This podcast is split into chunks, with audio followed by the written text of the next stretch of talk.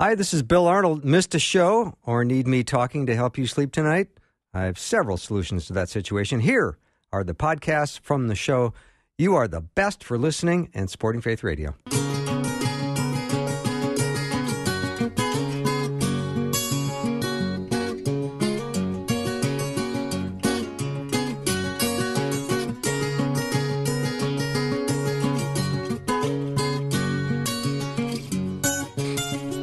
Welcome to the afternoon show. I'm your host, Bill Arnold. I've got Colossians open, and starting in chapter one, verse nine, it says, "For this reason, since the day we heard about you, we have not stopped praying for you.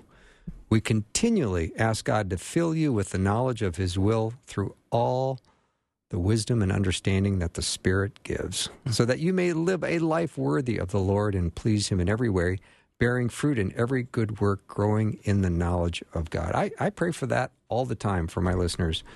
That uh, first of all, I pray for you, and I'm always asking God to, to fill you with the knowledge of His will, and I'm asked that for myself as well. So it's going to be a great hour. Todd Mulliken is in studio. We're going to be chatting about a number of things, one of which will include his book, his most recent book called Being Right Versus Being Liked, the impact of narcissism and codependency on couples and families.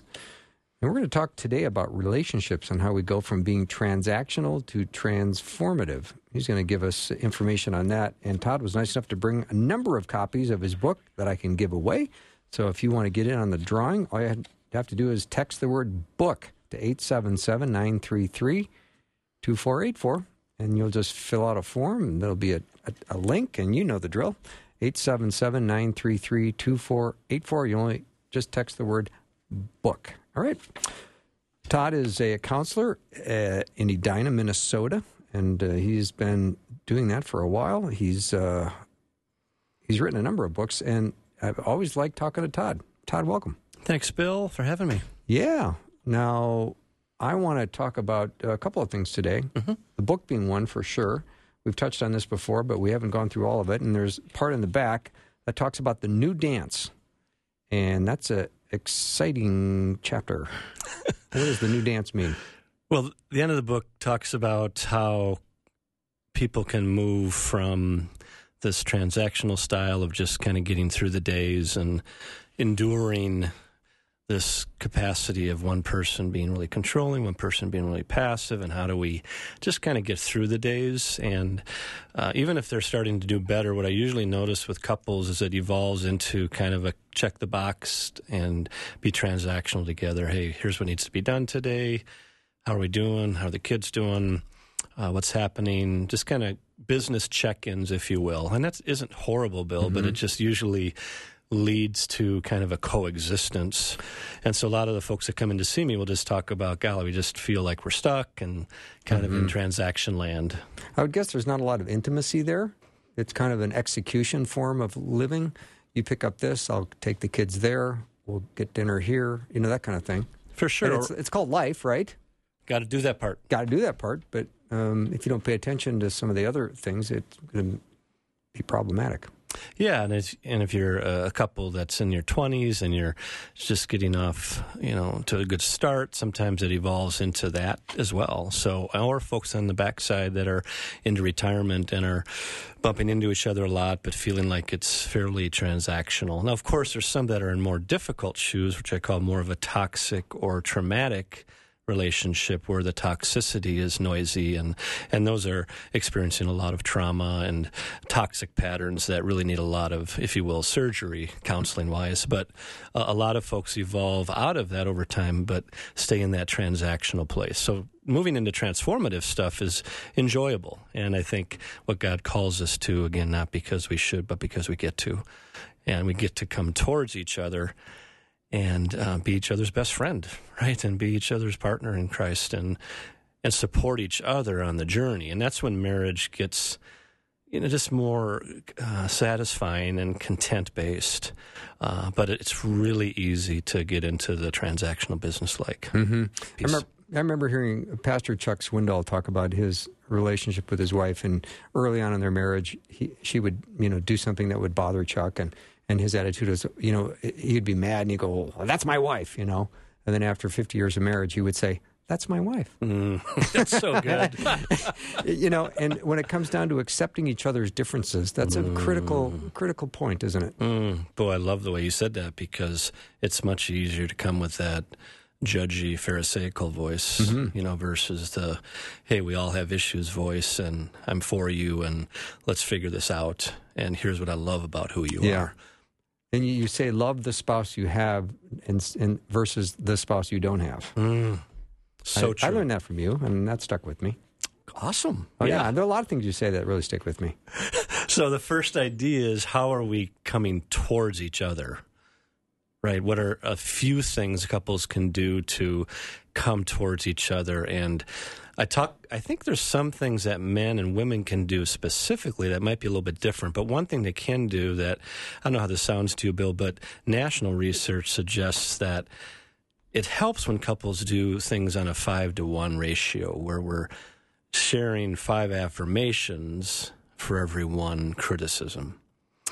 And oftentimes when we're courting, or if we're early on in our dating relationship, we might be pretty good at that. We might just be, be majoring on the things that are important and noticing all the best parts about each other and letting some nickel and dime stuff go, because we're really in love and we're committed to each other in Christ, and we're just like we became rooted in Christ, we're also being rooted in each other, and you know, we're just all in, right? Yeah, the sales and marketing portion of the relationship. Yeah. And right. You get, and you get into administration and finance and... You know, other things. Yeah, okay. So true. Mm-hmm. Yeah, but the five to one, I think, is a, a loving challenge that helps us look at what we're for with each other versus what we're against. So if I leave here, right, Bill, and think of the three things that bothers me about Laura the most, I'm going to have a bad night, mm-hmm. right? Or if I'm on my way home and she's thinking of the two things that, you know, oh, and that's yeah. all she's thinking about, we're going to have a bad night. So it doesn't mean we have to ignore that, because we got to talk about the one. Mm-hmm. But boy, like Paul's saying from prison, you know, what do we think about? Yeah. Right? What are we thinking about? So it's really, and it's actually as God has made us in his image, right, Bill, where if I'm thinking about things that I love about who my wife is, or when I have couples do that, it, it's not, you know, immediately transformative, but it does bring us closer, because we just sense that from each other, mm-hmm. right? We sense that, boy, they're noticing me. Or especially for men, I think it's important every day to, how am I choosing my wife? Again, not out of a duty or obligation or guilt, but, but a desire. Uh, yeah, I get to. Yeah. So yeah. The, the woman, that's the second thing I think guys can do besides the five to one, is how am I coming towards her and just choosing her today? Mm-hmm. When you talk to counsel, uh, couples in counseling, Todd, do you suggest that this five to one ratio might appear obvious in the beginning? Mm-hmm. Because if I'm, if you're going to say, you know, five things out of the blue that are going to be af- affirming, isn't the spouse going to go, oh, he's applying one of Todd's principles right now to me? I wonder if he means it. Oh, you're hitting on the, such a good point about attitude, right? Yeah. Where, uh, my men's group is going through Philippians, which has really been great, because we just got through Exodus, so that took one hundred years. But we're now in Philippians, and, you know, the attitude that I'm supposed to have of uh, that Christ Jesus had towards me, and so putting the interest of others before ourselves. And of course, sometimes, you know, codependence can take that too far, but there's something about putting, you know, our spouse's interest above our own in a way that's gentle and affirming. So then I'm, I get a better shot of my attitude being better in that, in that situation you just brought up. Mm-hmm. If Uh, if a spouse feels nervous about being judged or not accepted, obviously that's going to be brutal on their psyche, right? Mm-hmm. Um, so how's that dance going to go if you're always feeling like you're a little bit on eggshells? Yeah, that's going to be a problem where, again, some people are uh, conflict avoidant, Bill. They feel like, if boy, this isn't going to go well, so I won't say that, because if I bring that up, I will be judged. Or last time I brought that up, it didn't go well. Or I feel like... In fact, you know, when I give out a form, Bill, about ten things that that would be helpful in your marriage, usually people put being accepted for who I am as number one or number two. Mm. Wow. Because most of the time, over time, we tend to feel more judged about what we're not yet. Yeah. So I think when we go into that, when we feel judged a lot, it's can really either shut us down or really light us up and get us on the top of Anger Mountain mm-hmm. pretty quick. Yeah, so love the person you're married to, not the person you're not married to. Yeah. Yeah, because... the comparison stuff comes in a lot. Ooh. And I think in general that's something that uh, the woman can work on, is how am I accepting him for who he is versus who he isn't. So I think in the same way that women struggle with not feeling chosen by their guy, mm-hmm. I think in general men feel like they're just, it it doesn't matter what they do, it's not enough. And I think that's a challenge for the woman to look at who he is versus who he isn't. And I think it's a challenge for us men, especially to how are we looking for our wife and noticing her and finding her today. Mm-hmm. Because I think there's a, a battle where we sometimes don't do that, and left to our own desires, men might just kind of float and think things are okay when they're not. And sometimes the woman will be too identified by what her guy is or isn't doing. So there are just some general things I've still noticed over the last thirty-five years. So I think it's a good call out to, and I think I've found that in general men enjoy knowing, like, hey, they enjoy being challenged about things that are really difficult and we have to deal with that. But they also enjoy hearing what they are doing well too.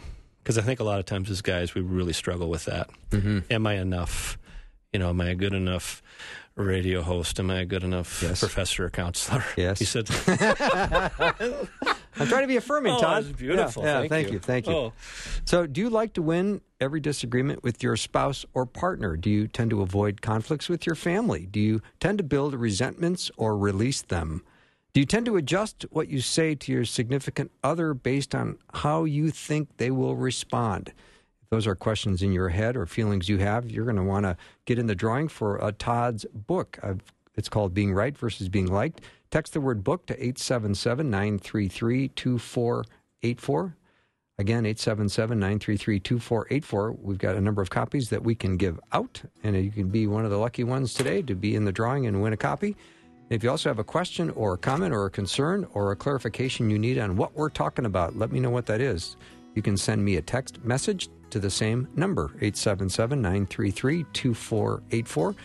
If you're more comfortable with email, email me bill at my faith radio dot com. Bill at my faith radio dot com. Todd Mulliken is my guest. You can go to Todd Mulliken, M U L L I K E N dot com. Be right back.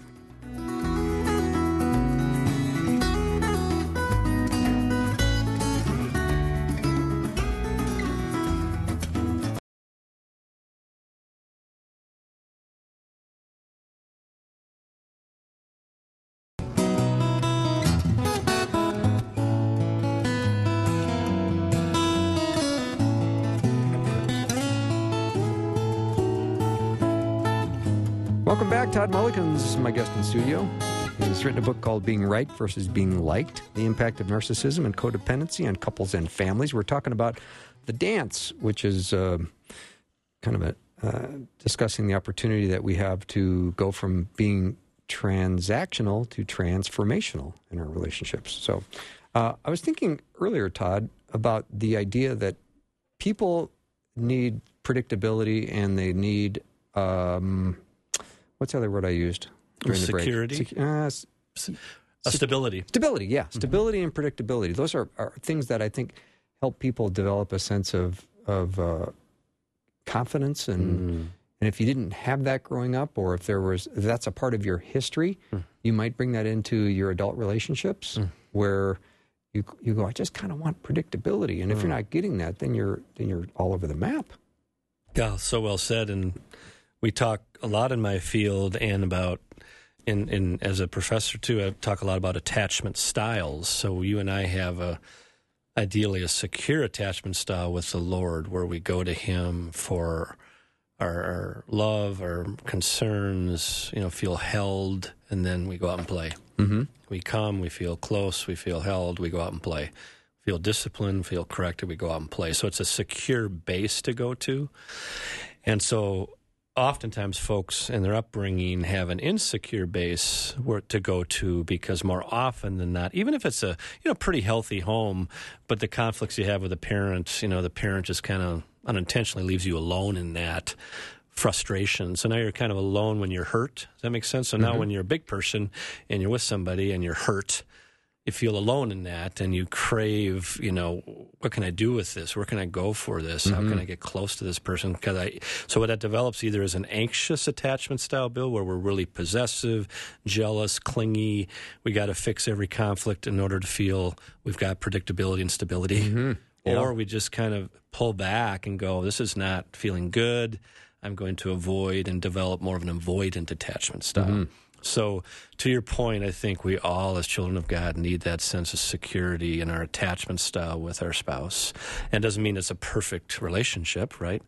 But it means that we can come towards each other and have a sense of predictability or security, like we know we're for each other, even when we disagree, even when we see things differently as parents, with our kids, as in finances, in our intimate life, in our political differences, in our, you know, theological differences, we still can know that we're for each other. So I think a second tool that helps couples develop a transformative peace is to know that they can be for each other and create that security and stability in good days and bad days. Mm-hmm. That, so that predictability and, and stability is right on. I'm really glad you brought that up. Yeah. So when you talk about going from transactional to transformational, it's, it seems, according to some information here in your book, that it, in marriage it's real easy to start with individuals kind of knowing what's wrong with mm-hmm. their spouse.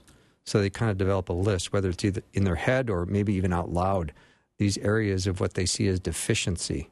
And then things are off on the right, the wrong track, aren't they? They are, and you know, and sometimes that's a blame game, books don't do us any favors here, because usually when I hand out a couple uh, a book on marriage, you know, I might highlight the areas I need my spouse to work on, and here, I want you to read this book. You know, yeah. It's not really, so the last part of of my book and the third piece of being transformative is is work on your own side of the street. So let each other in by saying, hey, you know, here's some things I'm struggling with about what we're going through. How do you see it?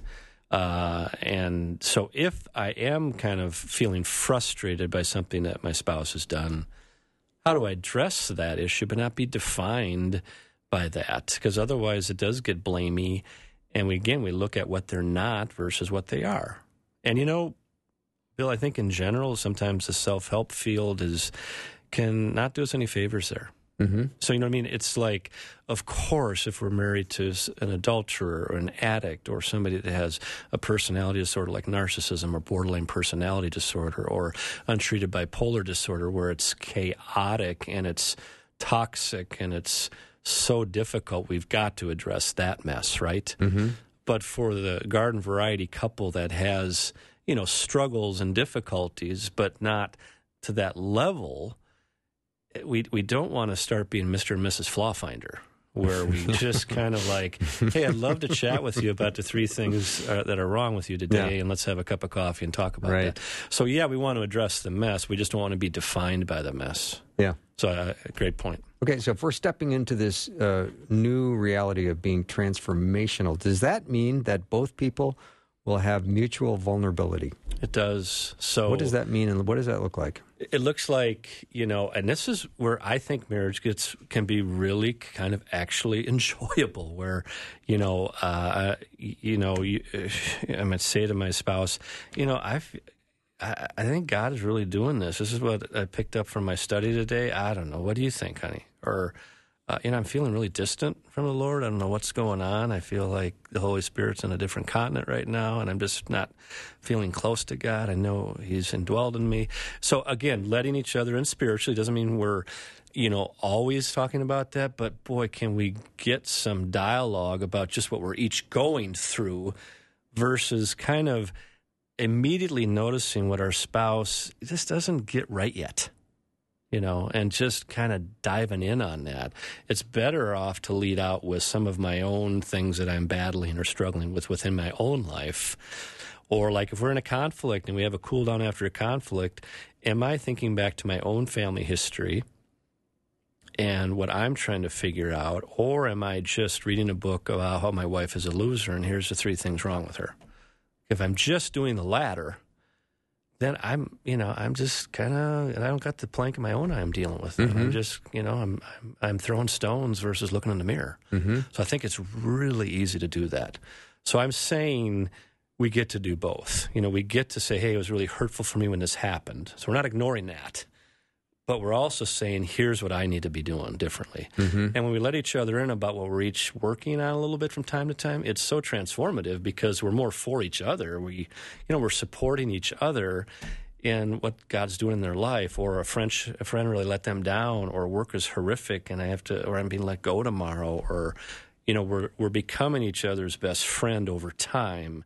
So we're connected, so we don't feel alone, so we don't feel that insecurity and that instability we're talking about. Mm-hmm. If we're listening to each other well, is it important that we have some ability to suspend the history we have with each other? Mm. Because if you say, yeah. you say, I feel like the Holy Spirit's in a different continent, and I go, oh, I'm just rolling my eyes going, here yeah. he goes again with the Holy Spirit in another continent thing. Sure. And, yeah. and how do I how do I hear you in that moment? Right. Versus going, eh, here we go again. Yeah. So worst case scenario, I've said it every day the last year. Okay. And I just I'm in a room full of mirrors and okay. I have a narcissistic edge and it's yeah. always about me. Okay? okay. That's worst case scenario. Okay. If that's happening, then that spouse needs to say, I hear what you're saying, but my mind is going here when you're saying that too, hon, because we've talked about it a lot and I'm feeling overwhelmed mm-hmm. and I'm struggling with that. I'm just letting you in on that. So again, that's different than forgetting about it and just not being being afraid to bring it up. So it's addressing a pattern that's there, if mm-hmm. there is a pattern like mm-hmm. that, right? And instead, because I think this is where, you know, I think Satan comes in and says a field day. It's like, you know, your spouse is really opening up and they're kind of just talking about something and, you know, they're feeling either really frustrated about it or really hopeful about it. And yesterday they kind of hurt you about something, mm-hmm. with something. You know, you just kind of got a hangover from that emotionally. You don't want to really be there for them right there. Yeah. You're going, point. hey, you know, happy for you or really sad about that for you, but, hey, I'm still thinking about yesterday. Mm-hmm. So how do we kind of yeah, once in a while get over ourselves right. and join them in that, because we get to. So I think it's yes to both. We've got to be doing both. We've got to let each other in about the tough stuff, but we also got to listen. This is, I think, a big thing, especially for the male. Like, golly, I see it all the time in my own life. I see it in my office every day where, you know, when the woman's just just expressing, oftentimes she'll say something in that moment she doesn't mean for the rest of her life. Okay, or a man might do the same thing if he has that kind of emotional, you know, expressive, expressive voice. It's important when the woman's expressing that the guy isn't going, okay, now how do I get her to fix that? Or I'm here, boy, this is not good, so what can I do to help her fix this? Instead, it's just got to be a time to let the feelings land. Mm-hmm. And a time just to say, I, I can't believe you're going through that. That's really hard. Or even if it's something where they're being... they're hurt by something we've done, I hear you, you know, tell me more about that, or mm-hmm. what are you noticing? So that's big. And then the big thing for the woman to work on is when the guy is opening up a little bit, make sure the woman doesn't tell the guy what he's feeling. I see that all the time. Well, well, here's what you're feeling. Ooh, yeah, that's yeah, not and, good, you know, right? And, and uh, here's the four things I've noticed about you. Yeah. So. All right, Todd Mulliken is my guest. We got several of his books to give away. All you have to do is text the word book to eight seven seven, nine three three two four eight four, Being Right Versus Being Liked. As we talk about the uh, transformation, Todd, when we come back, I want to ask you about uh, the new dance. And does that need? Uh, does that mean you you don't have to be right or liked? That's all ahead coming up next.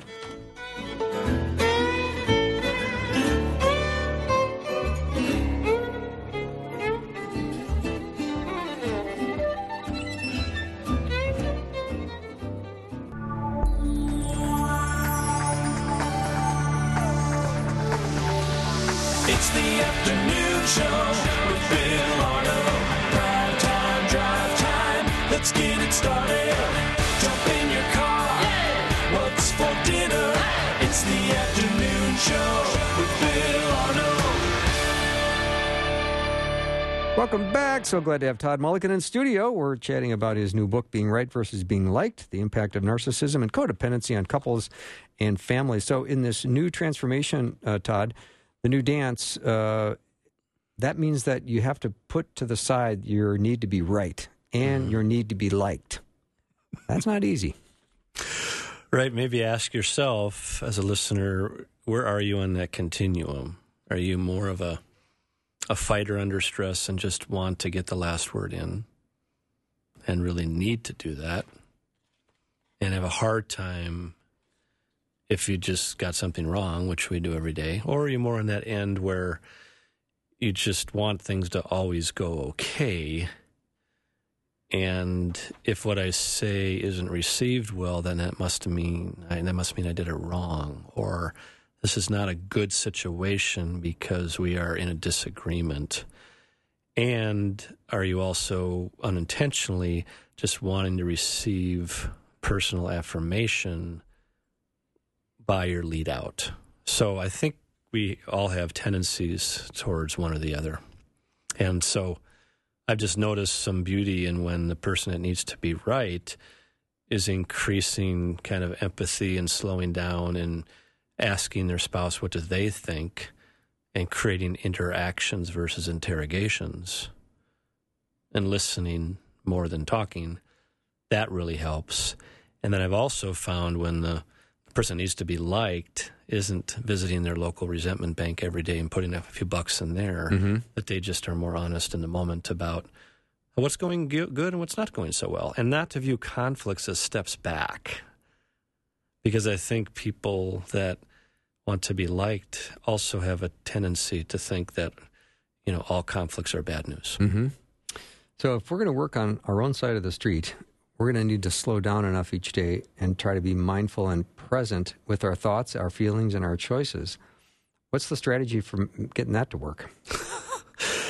Well, it's this may sound way too simplified, okay. now, but if we're talking about anything from a mild hurt that you and I have experienced in a relationship to a significant impulsive issue of A D H D to a You know, we have panic disorder, so we have lots of anxiety, or we have, you know, um, uh, uh, you know, a couple of narcissistic symptoms where we just get elevated and agitated and um, are become arrogant, or whatever you and I are experiencing in that moment of stress.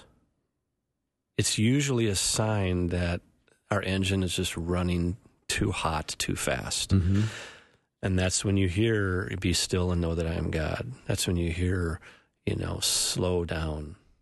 And we're noticing through lots of double-blind um, controlled studies internationally that the power of just slowing down gives us a better chance to move out of our house of fear, which is a lot of a lot of rooms in it, mm-hmm. to the house of truth. So, Bill, with whatever you and I are struggling with, whatever, you know, whatever hardships we're dealing with, most of the damage is done with the impulsive choices, or, you know, for the addict, right? The impulsive physiology just to use when they're coping. So the power of slowing down first and breathing and knowing who is God and knowing that he, he does have control and knowing that we are loved and knowing that we are approved and we are accepted. Sometimes gives us a better chance to know what is true, and maybe I can make a more reasonable choice in that moment. Mm-hmm. Listener says, uh, would you ask Todd what advice he would give to a spouse who does not want to admit his wrongdoing or even recognize it when convicted? How do you even extend forgiveness to such spouse? Right.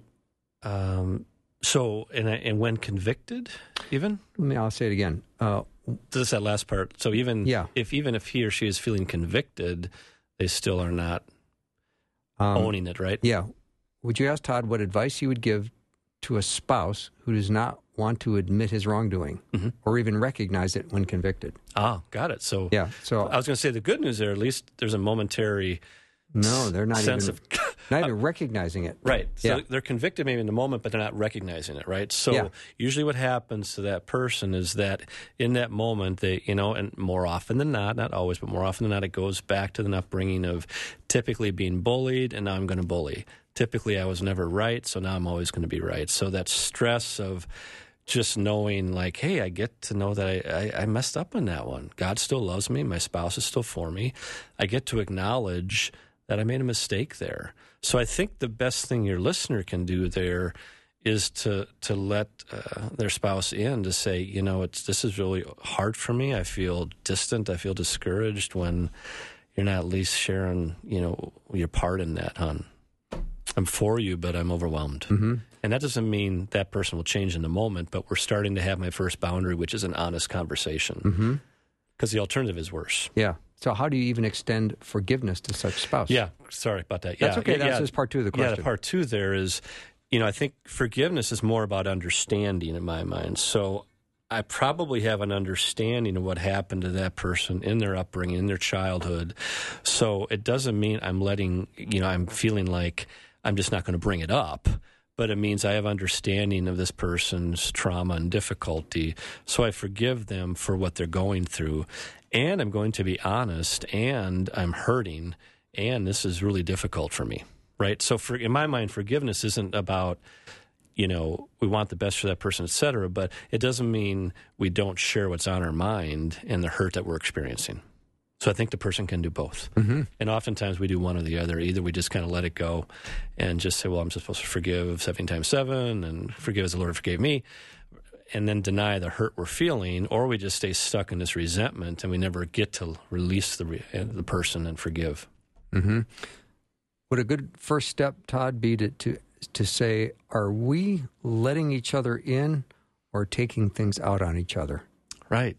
I mean, that that's su- fairly subjective. It is. It's so much better to... So if you're an avoider, don't take it out on them two years later and just pile on. In the moment, just say, here's what I'm experiencing. What do you think? If you're kind of a fire-ready aim person, well, let's take a breath, take a breath, and then say what's on your mind and create an interaction. So how are we doing with creating an interaction versus an interrogation? Mm-hmm. That's huge. Because otherwise, the person who is a fire-ready aim person, Bill, you know, the person's impulsive under stress, just kind of reactionary, and they feel better after they got to the top of Anger Mountain real quick. They, whew, they get to the top of Anger Mountain and share their feelings, and then, oh my gosh, you know, the other person's going, what just happened? They need to slow down first and think about what they're saying. Mm-hmm.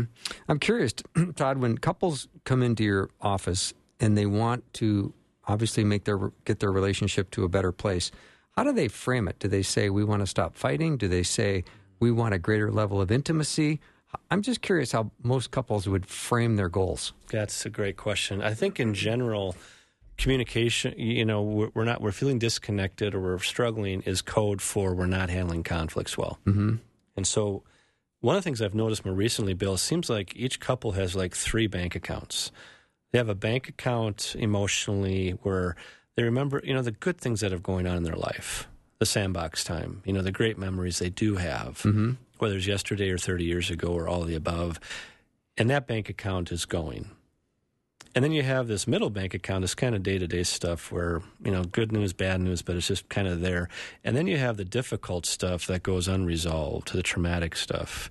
And that bank account tends to be where couples kind of gravitate to all the time and just dwell there, versus kind of doing both. Mm-hmm.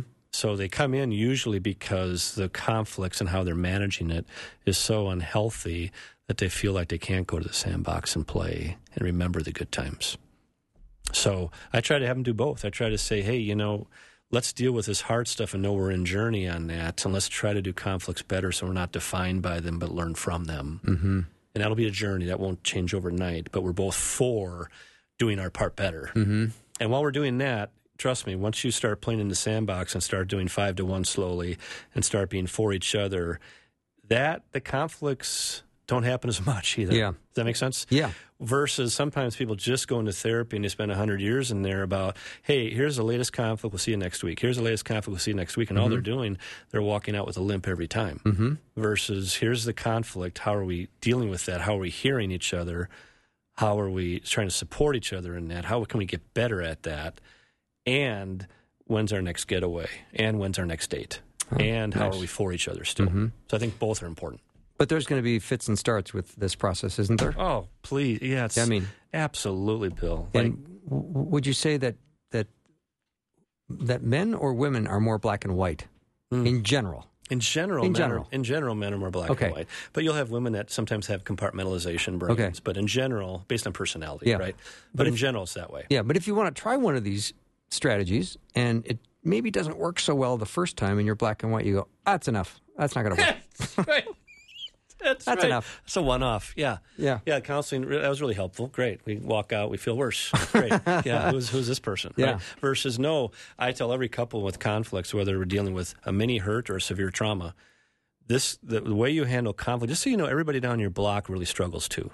So everybody's smiling in front of the camera, mm-hmm. but when pe- hurt people hurt people. And when people are struggling with hurt, it's really hard to do that well. Mm-hmm. So we want to get better at that because we're for that. You know, so, hey, of the next ten conflicts we have, let's see if we can bat three for ten and help us in the Hall of Fame. So let's see if we can get three of those better than we have the past three hundred. Mm-hmm. So I usually tell people that's it's a journey, it's fits and starts, but please also be building this other bank account of what you're for. While, so that'll give you the energy in Christ to handle some of the difficult stuff that's hard. Yeah. That doesn't change overnight. Don't we always want to work on our identity in Christ? Isn't yeah. that first and foremost? Because right. if we if we understand we're completely, unconditionally loved by, by God, don't we bring a lot better game to the table? I think it's easier then to let each other in versus take things out on each other. I think it's easier for me to work on my own side of the street when I just got done, you know, hearing in Philippians, like, hey, put the interests of others in front of yourself. Hey, have the attitude you're supposed to have in Christ Jesus. How am I going to integrate that integrate that passage into how I treat my spouse versus our Christianity being kind of a side thing that's helpful and cozy, and we bring it to Sunday and we bring it to our friendships, but we don't really bring it into the home. So I totally agree with you, Bill. It's much easier for me when I'm in a when I'm just yielding to the Father, when I know my dependency is mm-hmm. on God. I got a better shot to have a lot more mercy towards my spouse and have hard conversations and have wonderful conversations because I know who's I'm lo- who I'm loved by, and I know that God is for me and He's bringing I'm bringing His contentment and His advocacy into this hard conversation. Yeah. When we slow down enough to tell ourselves that, we got a better shot to do our part better. Yeah. I mean, if grace is pouring out of heaven into your life, that's got to help your your relationships on earth here. Right. You go, look, I'm I'm I'm loved. God, He uh, He likes me. Yeah, yeah. And it, it and that doesn't mean that the relation the um, the volley might not go any better because your spouse might be in a really tough place. That's true. But you're still knowing uh, who who you're loved by, and you're you're having mercy for that. But you're also having a hard conversation, and we also know that Jesus had plenty of hard conversations with difficult situations. Mm-hmm. So we know our Lord Is, isn't just saying, do as I say, not as I do. He modeled that for us with hard conversations, mm-hmm. too. After a break, we'll be back with Todd Mulliken, and we've got uh, several books to give out. Being Right Versus Being Liked is the name of the book, The Impact of Narcissism and Codependency on Couples and Families. Text the word BOOK to eight seven seven, nine three three, two four eight four. We'll put your name in the drawing, and good chance you'll win one. Be right back.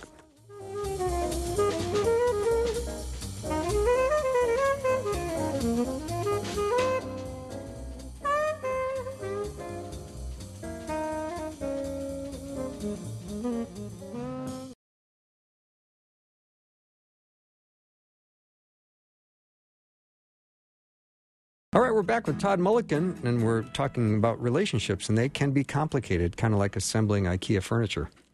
Not easy.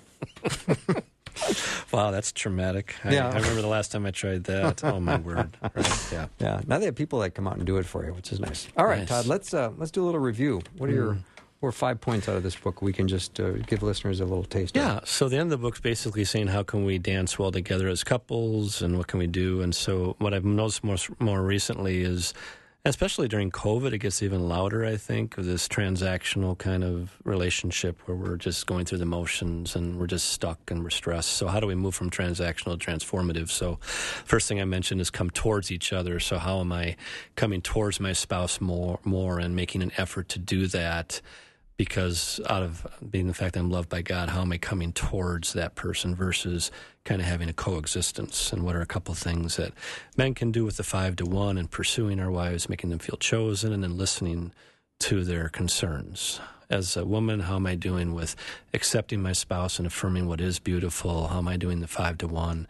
And how am I making sure I'm not telling him what he's feeling, but letting him in about what, what I'm going through? Say that one more time, because that's I think that's really important, not telling each other how you're feeling. Yes. Yeah. Yeah, it's really tough when you're on the receiving end and your spouse is telling you what you're feeling. That is not good. Even if they're even if they're right, you're going to feel triggered. Correct. Right. Right. So let me take let me take care of my side of the street. Yeah. And thank you very much. I but I do want to know. Well, it's easier to be less defensive if the person is letting you in about what they're experiencing.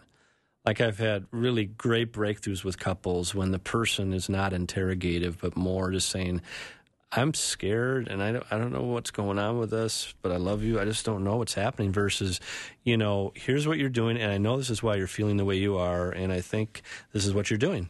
And I know for sure this is what it is. You know what I mean? So then you're you're feeling interrogated, you're feeling accused, you're feeling shamed, you're feeling...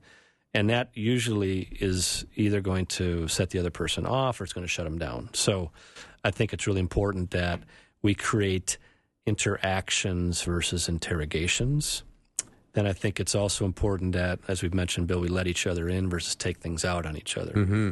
So let each other in about what's beautiful, let each other in about what's difficult, by saying what we're experiencing versus taking it out on each other ver- by either shutting down and using the silent treatment or just interrogating and accusing and shaming. That's usually the, the two edges we see. So that's really, really hurtful to the relationship. It's better. It's very transformative to say, here's what I'm experiencing. I'm really hurt and I don't know what to do. How about you? What do you, how are you at? You know, we're creating interactions. We're creating volleys versus interrogations. That's a huge one to keep couples in the, over in this transformative place more often than not. Mm-hmm. And then also, how are we, you know, you've heard me say, speak without offending, listen without defending. That's a critical piece when I'm leading out towards my spouse in something difficult. I'm just trying to create an interaction, not an interrogation. And as importantly, when I'm listening, I'm just trying to do what James says. I'm just trying to be quick, quick to listen mm-hmm. versus quick to attack or quick to, you know, re- fire back or quick to deflect or minimize or avoid. I got to be quick to listen because I got, oh, I, I just right. I trust this person's intentions, even though we've had a hard time with conflicts. I trust that they're not waking up trying to make life hard on me. Mm-hmm. And nine times out of ten, your spouse is not doing it. They're not waking up saying, here's, I think, the two things I'm going to do to make life hard on you. And if we're there, then we need really need to have a conversation about that. But more often than not, we want to trust each other's intentions. And then, honestly, Bill, with transformational relationships, I've seen a lot of couples grow a lot when...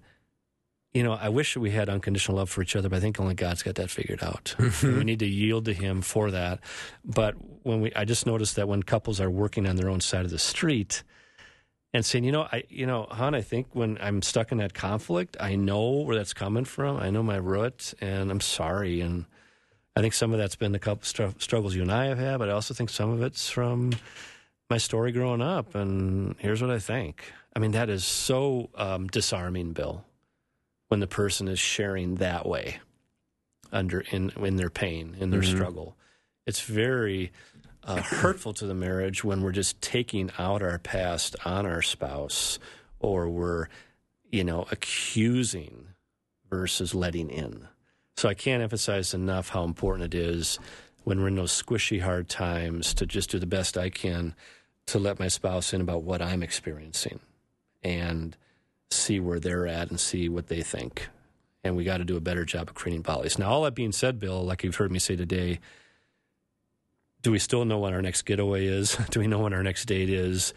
Do we know that next couple we want to have in our bubble during COVID? You know, here, who are, who are the people? How am I doing what's life-giving for me in my individual time? How are we going for those walks?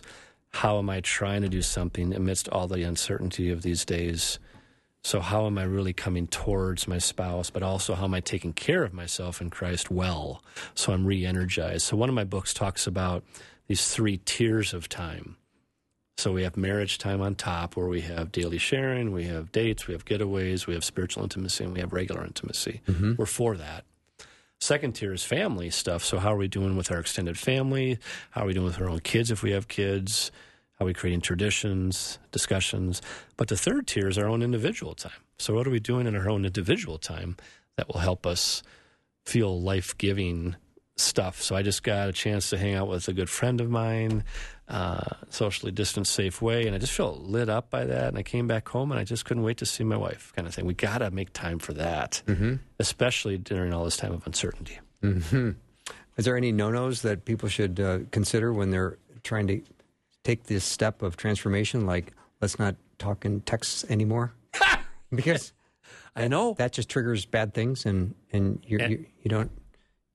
You one don't of the things I no talk context. about a lot is clarifying conversations, be, and they're hard enough. It's hard enough to misread each other, Bill, face to face, but it's really easy to misread each other over text or over, you know, email. Yeah, I really, I'm not a fan. You know, I hard conversations. Let's do it face to face for sure. Yeah, and then if I feel something towards my spouse, like they're saying something and it was really just a disagreement, but I felt attacked by it. I got I got to at least share that, and then they, and then they got to say, God, that wasn't my intention. My intention is this. So clarifying conversations, I've found, can really stop the bleeding, too, when we're having a tough day.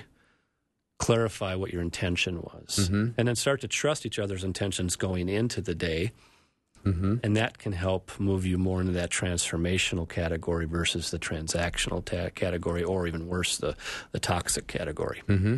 Todd, is it worth saying uh, in a conversation, it's my desire to speak without being offensive, oh. and it's and it's my hope that you can listen without being defensive, or are you setting yourself up for the battle royale if you come out with that?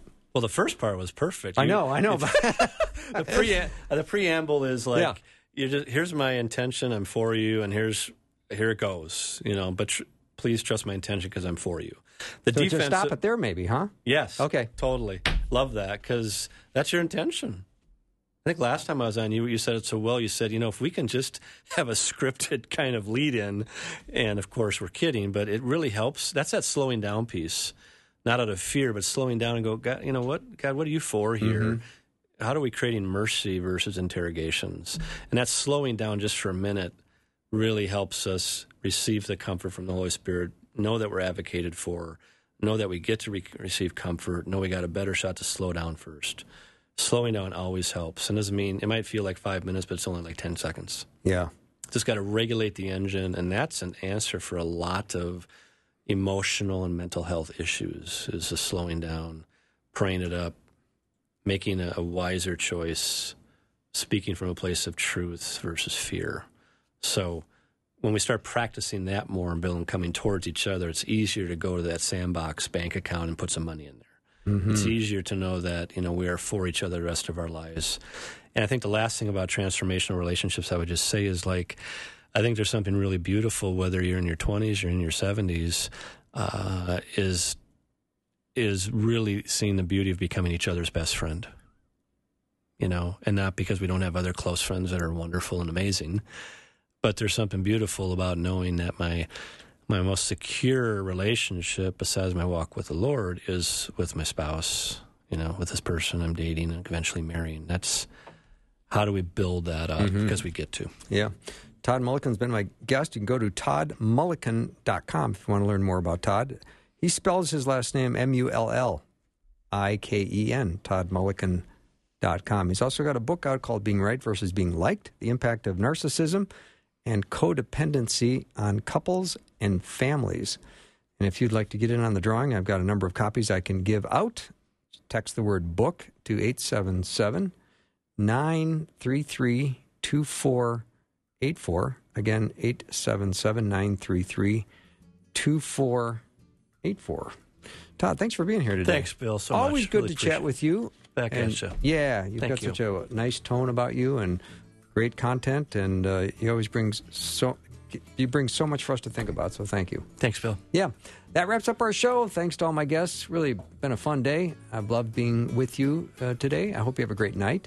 I'm looking forward to our time tomorrow. We're going to continue our prayer series. Doctor Peter Kapsner and myself are going to be inviting back uh, Doctor David Clark, as we continue to jump into the subject of prayer. We're going to continue that for weeks and weeks and weeks. I can't wait. Also, David Wheaton is going to be joining me, and Doctor Paul Kengor. That's all ahead tomorrow. Have a great night, everyone. See you soon.